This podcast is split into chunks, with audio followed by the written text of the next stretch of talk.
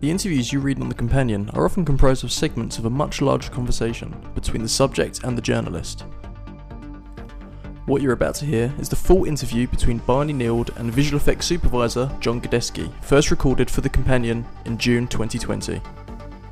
Hey, I'm John Gajdecki, and I was a visual effects supervisor for Stargate SG1 Season 1 and 2, and uh, the pilot and the first few episodes of Atlantis. I have to say, though, that first episode of Atlantis, the visual of the city coming up, it was. Well, dude, thank you for saying that. We put yeah. so much work into that. Actually, yeah. there's a really interesting story. Uh, when we did that, you know, I, I had been working with Brad Wright, the producer, before because he was on the Outer Limits with us, and then uh, we worked together on Stargate SG-1. And when they got Stargate uh, Atlantis going, you could tell he'd been working on it for a really long time. Hmm. And when we did the city coming up, there was a gentleman, uh, Matthew Talbot Kelly, who I've worked with as recently as this last year on Blue Book. And uh, we designed the city together. We sort of got general uh, direction from the art department, which was really the pre-production art. And at the time, it looked sort of like a dinner plate with buildings, and uh, which was nice. But you know, that's as far as they took it, and they knew that I was going to run with it regardless of what they did. So uh, Matthew and I got together, and we spent a lot of time designing the layout of the city and trying to come up with a nice silhouette you know, from this angle, but also yeah. something that looks cool from this angle, and enough detail that when you get close and you get past those sort of foreground cities, you still have this thing.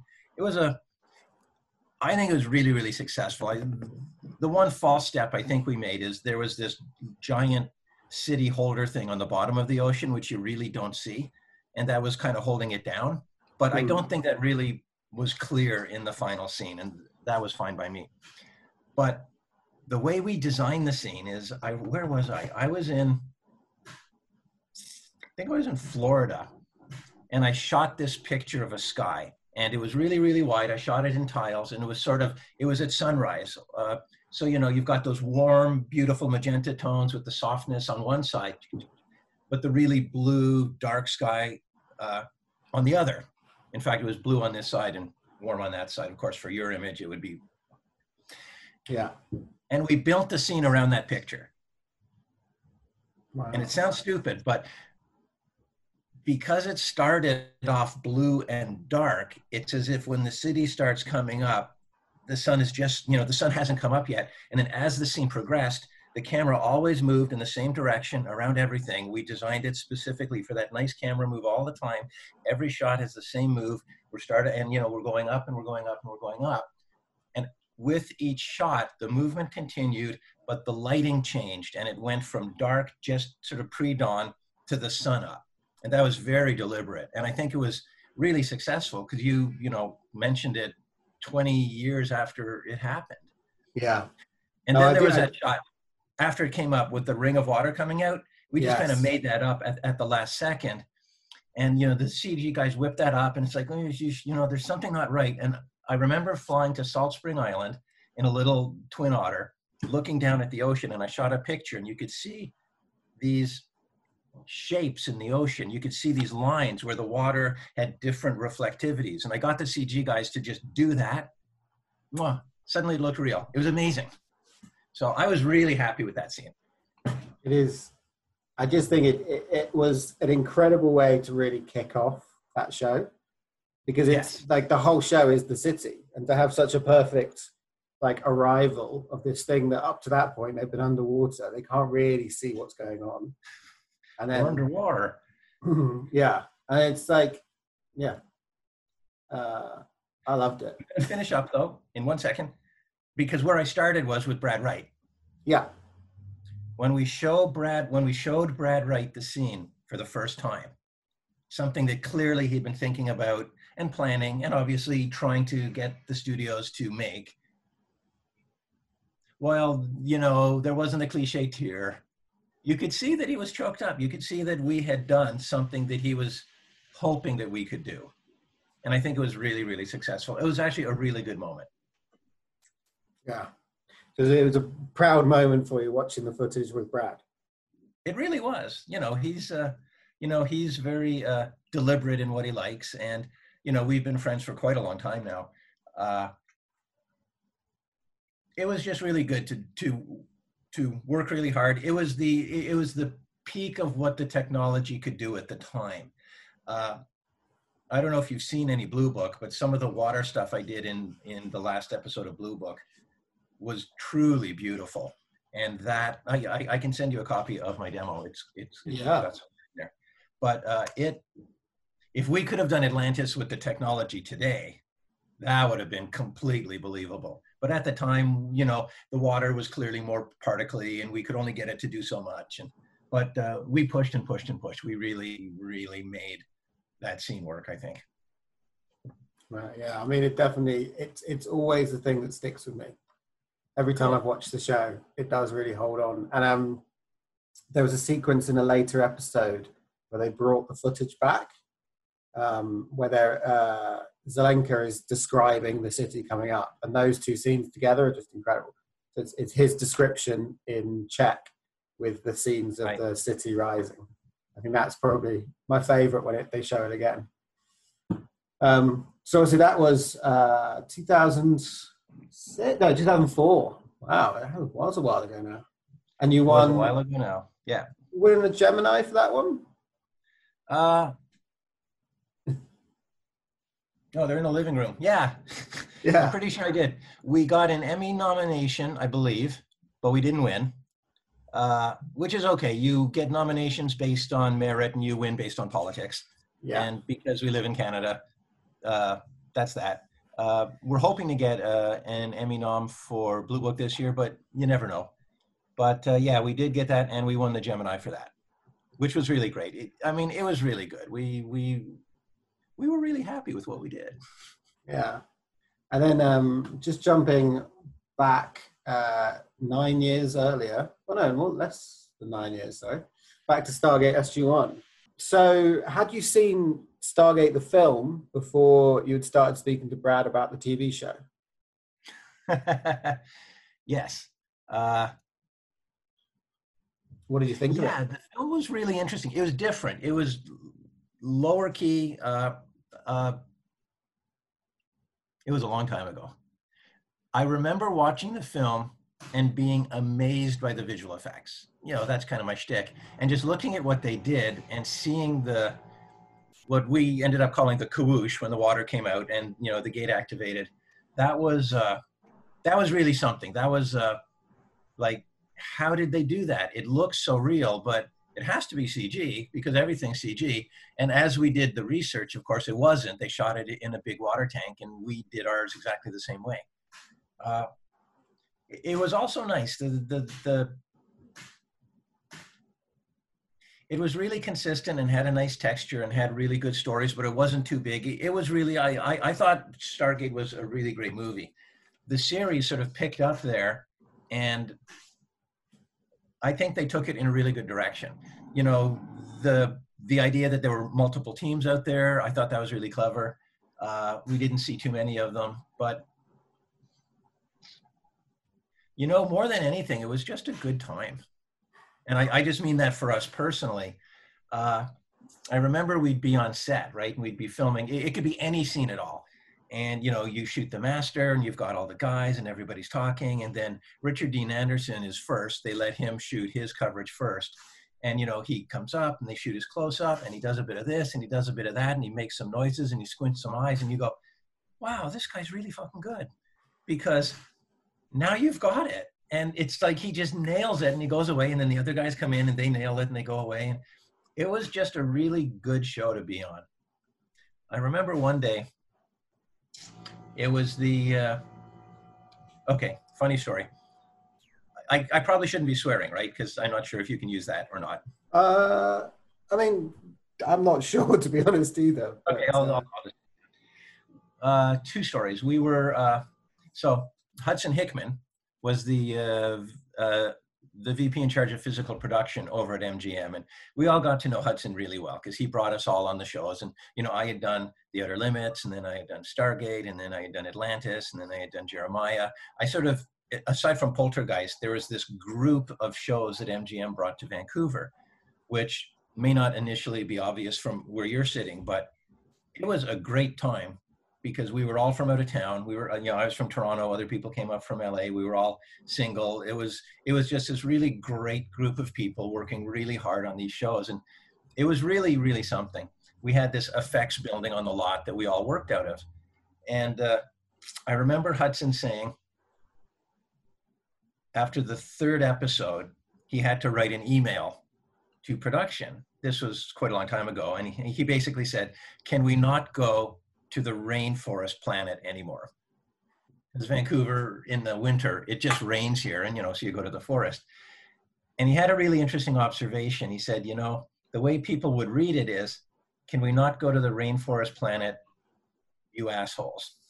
He said the people reacted way more strongly to his email than he expected. And it was actually one of those life lessons because email was new at the time. It's like, okay, people will always interpret your email more negatively than you mean it. And that was something that I really took to heart, just moving forward the way that I would write emails and trying to interact with people. But fundamentally, he was right. Episode one, episode two, we're always outside, we're always in the rain because that was the weather at the time. And so we really started struggling to create locations that were not just in the forest. And there was one episode where they were on this planet and everything was uh, yellow. It was sulfur. It was this bizarre yellow planet. And we were filming in these huge sulfur pits that they have down by the uh, docks. It was such a sunny day that everybody was sweating. And the sulfur, you'd walk through and it would kick up and would get on your face. And then your beads of sweat would just drop it into your eyes. And uh, they had lots of people there to take care of us. Yeah. I do remember that because that's uh, Cold Lazarus, I think, in the first right, season. Um, and I remember the, the when I first watched that, it was incredibly striking having the blue skies. It was such yeah. a beautiful day. Yeah. Uh, it could have gone either way, but it was just blue without a cloud and yellow. And uh, then the crystals on the ground were blue. I, I, it was really, we got really lucky that day. It was brutal on the crew. I had these these glasses that I had bought with foam around them that just stuck to my eyes so that I wouldn't get anything. But uh, no, it was cool. That that was a that was a good that was a hard day, but it, it looked really good. Yeah. Uh, that that would explain why there wasn't more episodes from those sulfur pits. I bet you that was it. In fact, after that, there was sort of a reevaluation like, okay, how can we do this? Where can we go? to create these different planets every week. So, you know, the location guys were great. They scoured the city plus, you know, a hundred miles or hundred kilometers in every direction. Where can we go to shoot these locations? You know, the sound stages. Uh, Sheila, the designer, did a great job building these these gigantic sets. But often, you know, you just want to be outside. Funny story. You obviously know the episode names better than I do. Uh, we're on a planet there's these Greek temples things. There's these temple things, but they have people on the outside of the temples. And I, I remember working with the artist on those shots, and uh, I said, okay, you know, we're on a planet, and uh, it's like they're Greek temples. Okay, but you know, Sheila's designs had these marble figures on the roofs of the temple. So you know, this guy's doing the matte painting, and he's a really good matte painter. He's building these things, and they're looking really great, but he he hasn't put the people on the temples.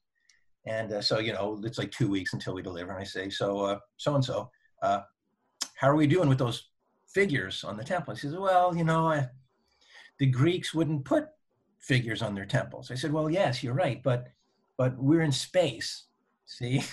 And it's not really the Greeks. It's just, said, okay, okay. A couple of days go by and I get the next version. The figures aren't there. And I, so I phone him up and go, hey, you know, dude, he's like, well, I really feel strongly about these. The Greeks wouldn't put figures on their temples. And I'm like, mm, but we're in space. and it's not the Greeks. And just just put the people on the temples. And he just wouldn't do it. I don't know if he eventually did it and hated me because I we probably never worked together, or if he didn't do it and I had somebody else put them on. But it's funny. He's like he just couldn't get past that initial conversation I had where it's like a Greek temple. Wow. When we started, one of the things they brought us, and God, I don't know how they found it, was the uh, one of the original pyramid models from the movie. Wow. It, it, was amazing. In fact, this is why I'm looking. I have pictures of this, of us. I, I don't think we're standing around. You know, it. Okay, so funny story. I, have got lots of stories. Uh, Amanda Tapping mm-hmm. is a director here in town now. So yeah. I worked with her on Van Helsing and a bunch of shows lately. So I've got to continue to work with her. And there's this guy that works with us. He's our visual effects editor. Who's just fantastic. A guy named Chris Dager. Love love working with the guy. And he, like many people, I think, just kind of had a crush on Amanda Tapping. So Amanda and Chris is like he was a bouncer and he's a big tough guy and you know he, he doesn't smoke anymore but he did you know like he's just yeah, hey how you doing right and uh, so he comes across as this really gruff guy who's going to grab what he wants so we have a meeting and amanda comes in and she's just sitting beside me and chris is like showing some shots and i look over him and it's like you know it's amanda he's like yeah i know this big tough guy completely melts down and couldn't even say anything it was really really really funny but uh, so, uh, okay, another story. I'm just going to keep going. Yeah. I flew into I, I lived in Toronto for 10 years and I lived in Vancouver at the same time. And as you're probably aware, Canada is really, really big. So it's like a four hour flight back and forth. But for 10 years, I had an apartment in both cities. And uh, I remember flying in after New Year's, and the Vancouver airport was under renovations, and it was packed packed, packed, packed. It was just one of those things where, you know, New Year's was on the Saturday and Monday was the first day of work, and everyone flew in on Sunday. Everyone on earth, as far as we could tell. And I'm standing there and I'm looking outside, and the line of, for taxis is, I don't know, 15 kilometers long. And I see Amanda. And Amanda's there and say, Hey, how you doing? Yeah, you uh, good. I'll see you at work tomorrow. And she's like, Well, how are you getting home? I said, Well, I don't know. I'm gonna take a taxi. And she's like, well, they've got a limo for me. It's 50 feet long. Why don't you come along? Because, you know, you either have taxis or you have limos. And so she waited for me to get my bags. And then as we were walking, there was another film crew, and she waited for them to get their bags. And then she had the limo take us all home. Wow. Which was really super. Yeah. That's it's it's always nice to hear that they're such nice people as well. They were super people. It was it was just one of those shows that I really enjoyed working on. Because the other thing I wanted to speak to you about is the uh, the kawoosh. The kawoosh. We uh, called it the kaching because it was so expensive. Yeah, yeah. I, I, I remember gonna... reading somewhere. I think it was the ninth season that they had to reduce costs, so they basically never showed the gate opening. That's really funny. When we were planning episode one, uh, there was Bob Habros and I, and I think Ted Ray were the supervisors. Bob's, uh, Bob actually just did uh, Project Blue Book with me, so he was the other supervisor on Project Blue Book uh, as well. And Bob's wife, Sandra, uh, she was my visual effects producer for years and years and years. It's it's a small group of people up here and we all kind of hang out. It's quite uh, it's quite a lot of fun. So uh, I remember staking the gate room and saying, okay, you guys need to choose where you're going to do these gate shots because we're going to shoot models, we're going to shoot elements. We can't. Back in those days, you couldn't do a lot of this, you know, perspective shifting with it. So we chose four angles and we shot the gates from those four angles. And the plan was that you would, you know, you would be able to line them up and in post just whistle them through and there'd be nothing to it. It didn't really work out that way. It was always more difficult than we thought. Because um, the big question, well, one of the questions that um, Jonathan sent through, which I'm actually quite fascinated myself, is obviously you've watched the film and you've seen yes. that kawoosh, and that kawoosh moment in the film is is like a massive moment for the film because, like you said, it did look real and it did look un- yeah. like crazy impressive. And then you're brought in on the TV show to recreate that on a TV budget in '97, which I can't imagine was as good it as it uh, could be. Yeah. Like, how did you how did you approach that? Well, the, the first thing is, and you know, it's funny because I have pictures of this somewhere, but they're not here. The Kawoosh was, the good news was there's a magazine called Cinefex, and I don't know if you've ever read it. Fantastic magazine. I mean, it's kind of visual effects for visual effects people. And I read every single one up until I just couldn't take it anymore because it just became the ILM mag. You know, it just kind of became the ILM magazine, and then we put it into our proprietary tracking software. So the the magazine Cinefex talked about how they did the Kawoosh, and that was really the secret, uh, because they had pictures behind the scenes. They talked about how they put it together and what was done. So we started with that. Now, my company in Toronto had a model shop. So we were set up to do this kind of work.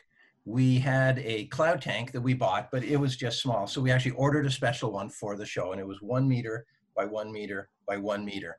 Now, if you know your metric system, that's the definition of one metric ton one meter cubed of water is one metric ton at sea level. So we built this thing and we had to you know, reinforce the floor because it's one metric ton.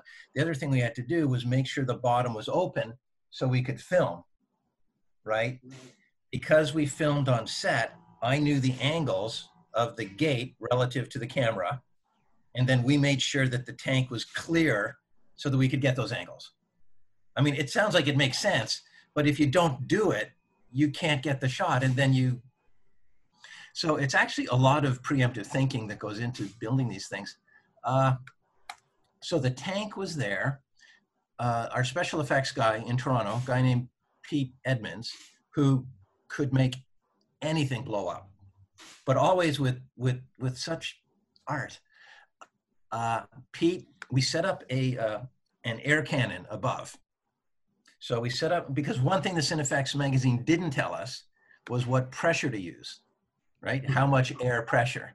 So we, so uh, I have a 35 mil high speed Mitchell, still have it. Uh, and we set the camera up and we set the lights up and we shot some tests and we looked at the tests, but we didn't, re- you know, we were just kind of frigging around.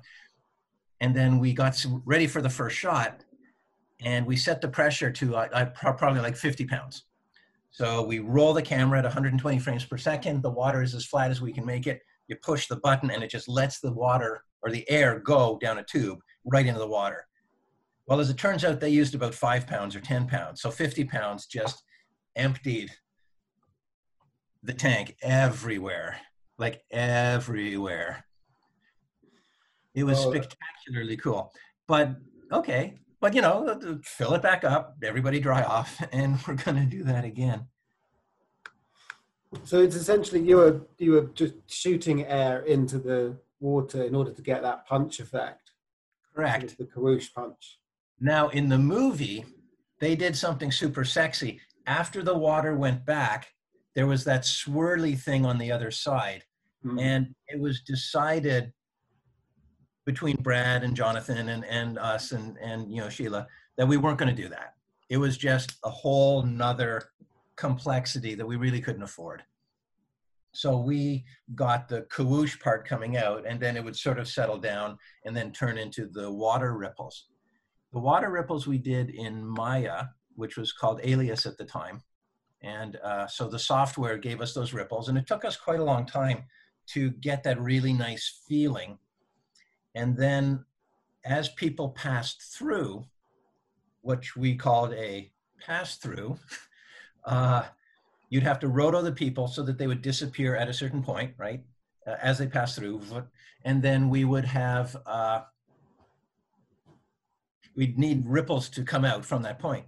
And the way the software worked at the time is you could only have three ripples.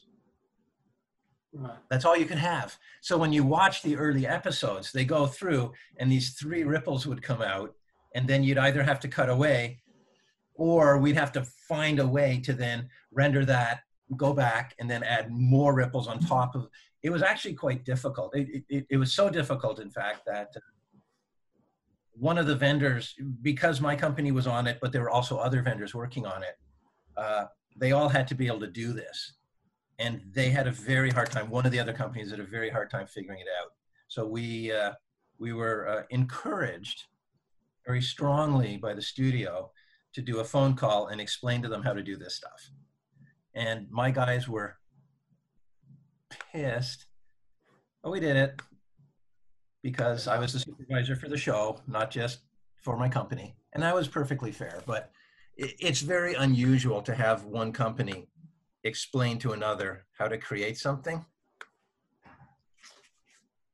Yeah, I, I, I've, I've never quite known of that scenario happening. You think? Um, That's right. I, yeah, now, I think it's sort of proprietary knowledge after a while. But what would you say? What going into Stargate SG One? What would you say was your biggest, the big, biggest challenge that you had to? So, someone say Brad wanted to do something that was quite a bit bigger than you thought possible, but something that you managed to pull off. Well, the city rising from the water was really hard because water is traditionally one of those really difficult things, and it sure was. Uh, so that definitely had us worried. The there were some nice shots that we did of the death gliders flying around. We wanted this shot of the death glider bay. The art department did a sketch, which I, I don't have anymore, unfortunately. But you can see here some death gliders and some of these, uh, you know, hallway safety rail things. I'm sure there's a noun for that. And what we did is we laid out tape for the path that they'd have to run. So we filmed the uh, the actors running, and then we filmed some other actors running. We built the set, and then the ships themselves were miniatures that we shot motion control. So the set was CG, I believe, and we laid it out to match the art department sketch. And then the models were shot uh, pretty good size. It was about four feet across. And, uh, you know, you can see the motion control rig lowering it down. And then we positioned it to several places and filmed the, uh, so we filmed all these elements. Mm. And strangely, we don't see a death glider going down in this shot. Oh, there we go. That's right so they're being lowered into place which i thought was pretty cool we have some energy field down there and we have some extra people walking around up top mm. it was just really fun it was fun to be able to work on shows where you had the time and resources to do cool stuff yeah yeah this is because this is the season finale although maybe the opening of season two it might have been opening of season two yeah uh, yeah because they're escaping aren't they so it's opening that's season right two. yeah I remember Richard Dean Anderson and I threw a party one year. Uh, there was a year where somebody died on the crew, and we gave the family the money for the wrap party. Right. Which wasn't a ton of money, but it was, you know, uh, probably twenty thousand dollars or something. And you know, here as a group, we will not have a party, and we will give you all of the money. And Richard and I were thinking, well, why don't we throw a party? It was around Halloween, so he and I booked a local hotel. It was called the uh, the Waldorf, which was famous for this tiki room.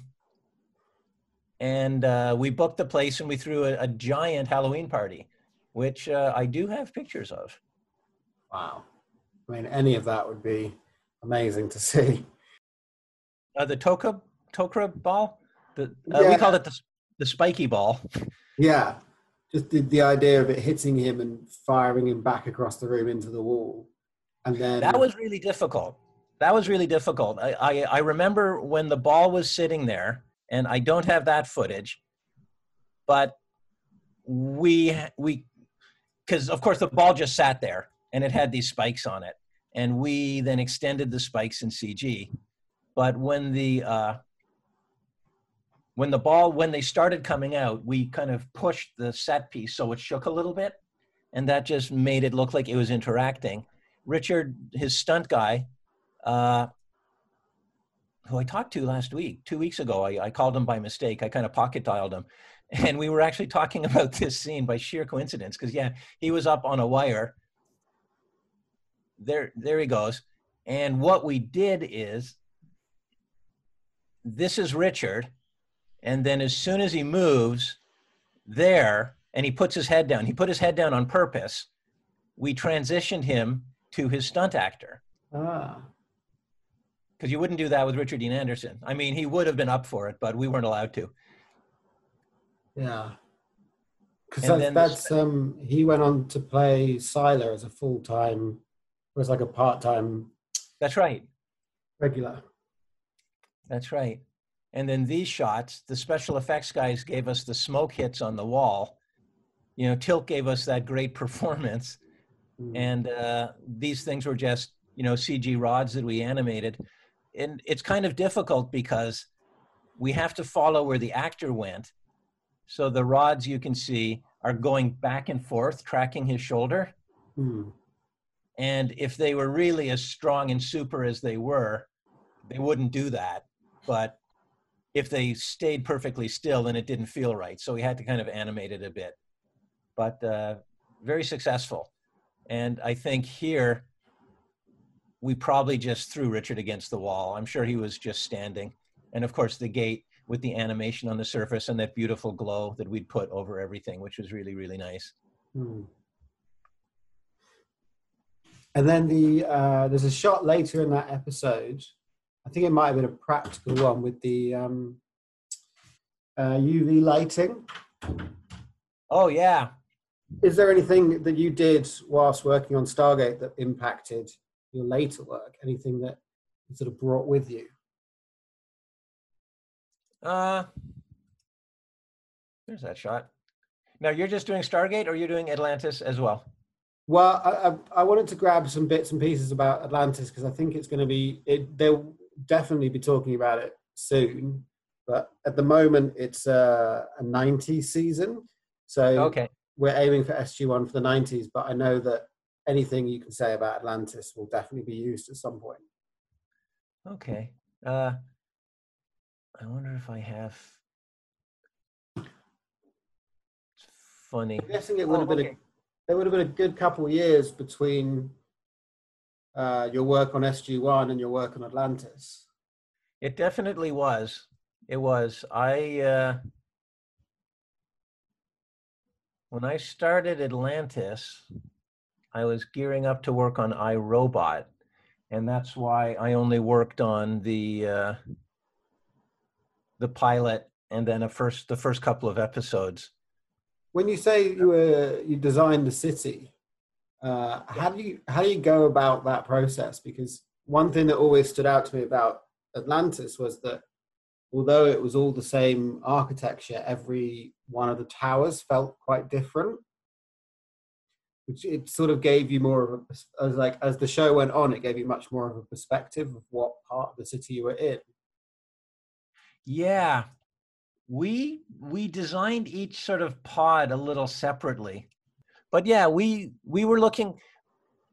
I think that Phantom Menace had come out around this time, and that probably influenced our interpretation a little bit because they had these nice curving buildings. Everything didn't have to be straight, and we basically built about 30 buildings and then just reused them over and over and over again and then whenever we needed a hero building, we'd build that one custom.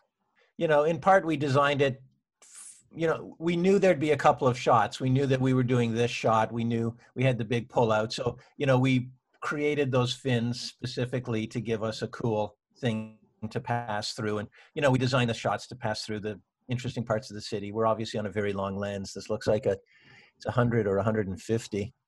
Uh, but yeah, the whole city was just, you know, we design the overall shape.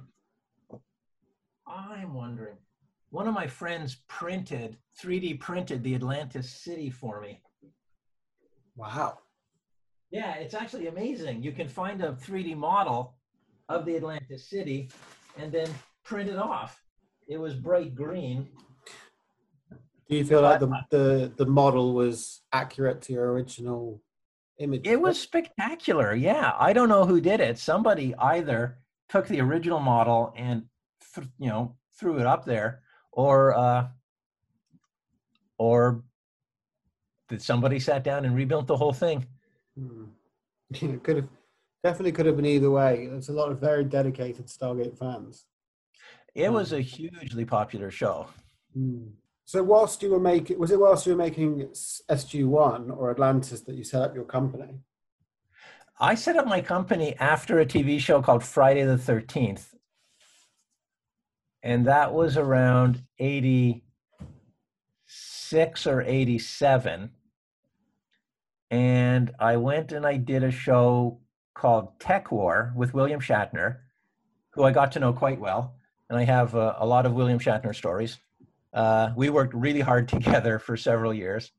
And then I was invited to go to Vancouver to work on uh, Outer Limits by the same producers who did TekWar. But basically, MGM was doing the Outer Limits. They were doing it in partnership with a company called Atlantis. And Atlantis said, well, there's this guy named Gajdecki who did our effects on TekWar, and we think you should talk to him. So they got me on uh, on Outer Limits, which I did for two years, and then left. And then uh, we went off to do uh, Stargate uh, two years after that. I, I did a movie in between called Warriors of Virtue, which was quite a lot of fun. We prevised everything using little Fisher Price people. It's really funny and we did it on purpose because it was funny. So we'd have these scenes where the Fisher Price people are like running. We have them, we have this previs with Fisher Price people running, and then that's what we showed them on the day when we were filming to make sure that we filmed something that we could work with. I'm just thinking, how much did things change for you between Stargate and uh, Atlantis, well, SG1 and Atlantis? Because obviously you had much more playroom, I'd imagine, with just six years worth of technology. The technology was a huge shift, but mostly on the 3D side. There was some software called Flame. The computers that we used were up to a million dollars, which was just brutal. Was it uh, quite, um, when you set your company up, was it quite a competitive market then? Well, it was, but it wasn't. It was a smaller industry. So you said that at the time it was a very fun experience. Yes. Has there been anything that's matched it since, or do you think it was one of the best you've worked on? Well, it depends on if you want me to tell the truth or not. Uh, uh, I'd say truth. I'd, uh... Okay. It was great. At the time, it was really fun. I did a show lately with A&E called Six, that was probably the best show that I did. It was very, very military. Uh, the money was there to do a super job. We did a really good job on the show. Everybody was wonderful. That was probably my best show. And working on Blue Book was right up there with Stargate. But I definitely liked, you know, Stargate was great. We, you know, like, uh, to be clear, Stargate and uh, Atlantis were absolutely super shows, and they were certainly by far some of the funnest shows that I've done. Yeah. I really like this shot. I'll tell you a little story about it. I've got a story about everything. We were having a really hard time getting the uh, death gliders for this shot. They just weren't coming together. We hired somebody who was kind of new, and they were going to do all this great work, but they they completely, utterly, and completely butchered it so we took the textures of these ships that we had and we put them into our infernos which are 2d compositing machines that had a 3d animation capability and we animated them inside our 2d box which was crazy. Nobody i mean i'm sure people had done it but it wasn't a standard way of working. But i was really happy with the results because the ships look very natural and the movement I, I, I think this shot is really great and yeah. uh, it was all done inside of uh, an inferno not using 3d to build the ships and then 2d to comp them. I don't know if that makes any sense but i, I was really happy with this shot. It's, uh, i think I, I sort of know what you're talking about but it, I, I, would i would never pretend to know enough about uh, visual effects. What i liked about uh, i think these shows is brad and and, and uh, jonathan gave me a lot of you know they really trusted me to do what I felt was right. Okay, so here's a funny story. we built giant models of these things and we blew them up. We filmed them from the ground, we hung them from construction cranes. I can definitely find you these pictures. Well, it was funny because we were filming in this field that we rented from the city, and right beside us was this ship, and Oliver Stone was filming something on this ship. And they had lights that were so big that we didn't need to use many of ours. We were just using their spill lights but of course, we were blowing stuff up, which would mess with their sound. Mm. And they were lighting some things that were was messing with ours. So we went over to talk to them and we said, listen, we'll call you when we are about to shoot. So when we were going to blow something up, they would stop shooting and they'd come and watch on the side of their ship.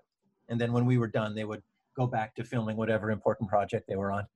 Nick, do you do you try and opt for a mixture of practical and computer generated, or is it does it depend on the scenario?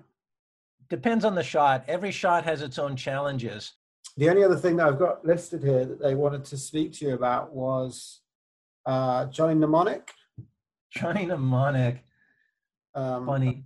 The uh, um, Jonathan said your credit talks about video graphics for upload sequence supervisor. Yes. Uh, but he wanted to know exactly what you did on it and if you had any memories of the film. Oh, I sure do.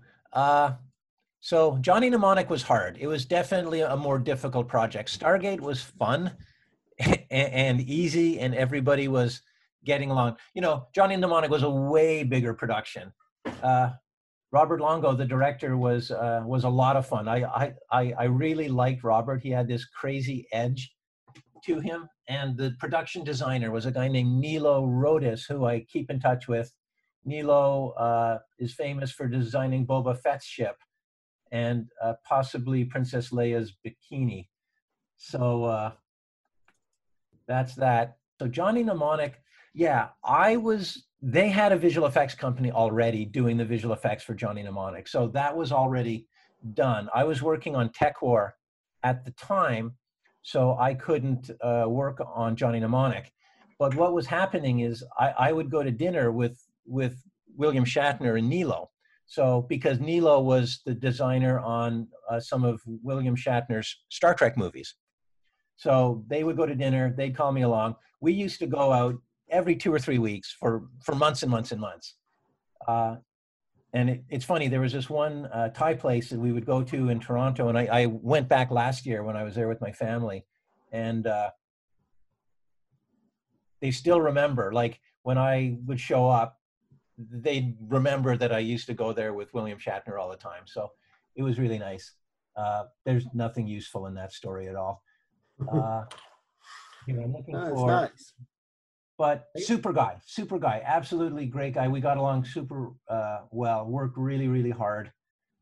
They hired me after I was done TekWar to do all the playback graphics. There was a guy named Gary anyway, Gary was in charge. He was in charge of it, but I, I, was brought on creatively to do the work. So the the big upload sequence at the end, I designed that to play back on all the different monitors.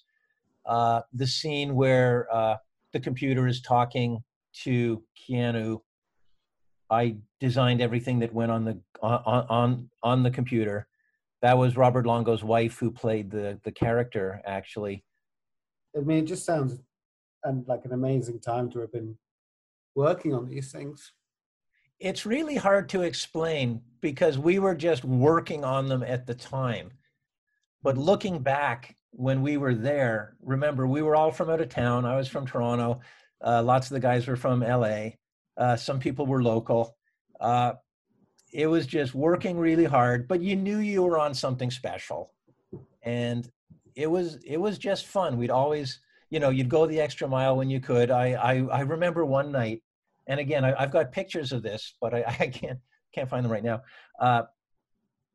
It was about three in the morning. I was in the effects building, and I heard this sort of this whoosh noise, and I thought, well, that's really weird. And I looked around. I didn't see anything. Didn't think anything of it. About three, maybe four in the morning, I got in my car and I went home. Well, as it turns out, the, uh, a fire started in one of the uh, special effects trucks that was parked nearby. And at about five in the morning, it blew up. I mean, it exploded, and I I could have been there when it exploded and knocked the glass in and everything else. But fortunately, I had gone home.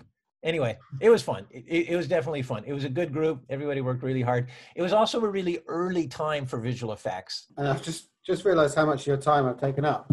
Um, so I just wanted to leave you with one final question. That just if you wanted to say anything or make any kind of note for the fans of the show who have watched and appreciated your work. Um, you don't have to, obviously, but um, no, that's interesting. You know, uh, Stargate was one of those shows that I, you know, like for me, I tended to do the pilots. Uh, uh, I like working on the original. Uh, I, I, like working on the pilots. I like doing the design. I like working out the world, and I like working out the processes. To me, that's the fun stuff. Season one is hard, and we're figuring stuff out, and we're trying to do it. Season two, you're really working it out. But by season three, hopefully, it's a smooth running machine. Actually, by season two, hopefully, it's a smooth running machine. The smooth running machine has almost no interest for me and I would leave and go on and do something else. And I know that maybe Brad and Jonathan were disappointed that I did that. And I, I, I still feel bad about that. But I'm not going to learn as much. But the fans loved the show so much and supported the show so deeply that in the case of Stargate, and it's really the only don't tell anybody else, but it's the only show where I do really regret not staying with it because it did grow and it did change, but also there was so much fan interest. It it was a legitimate hit. How often do you get to do that?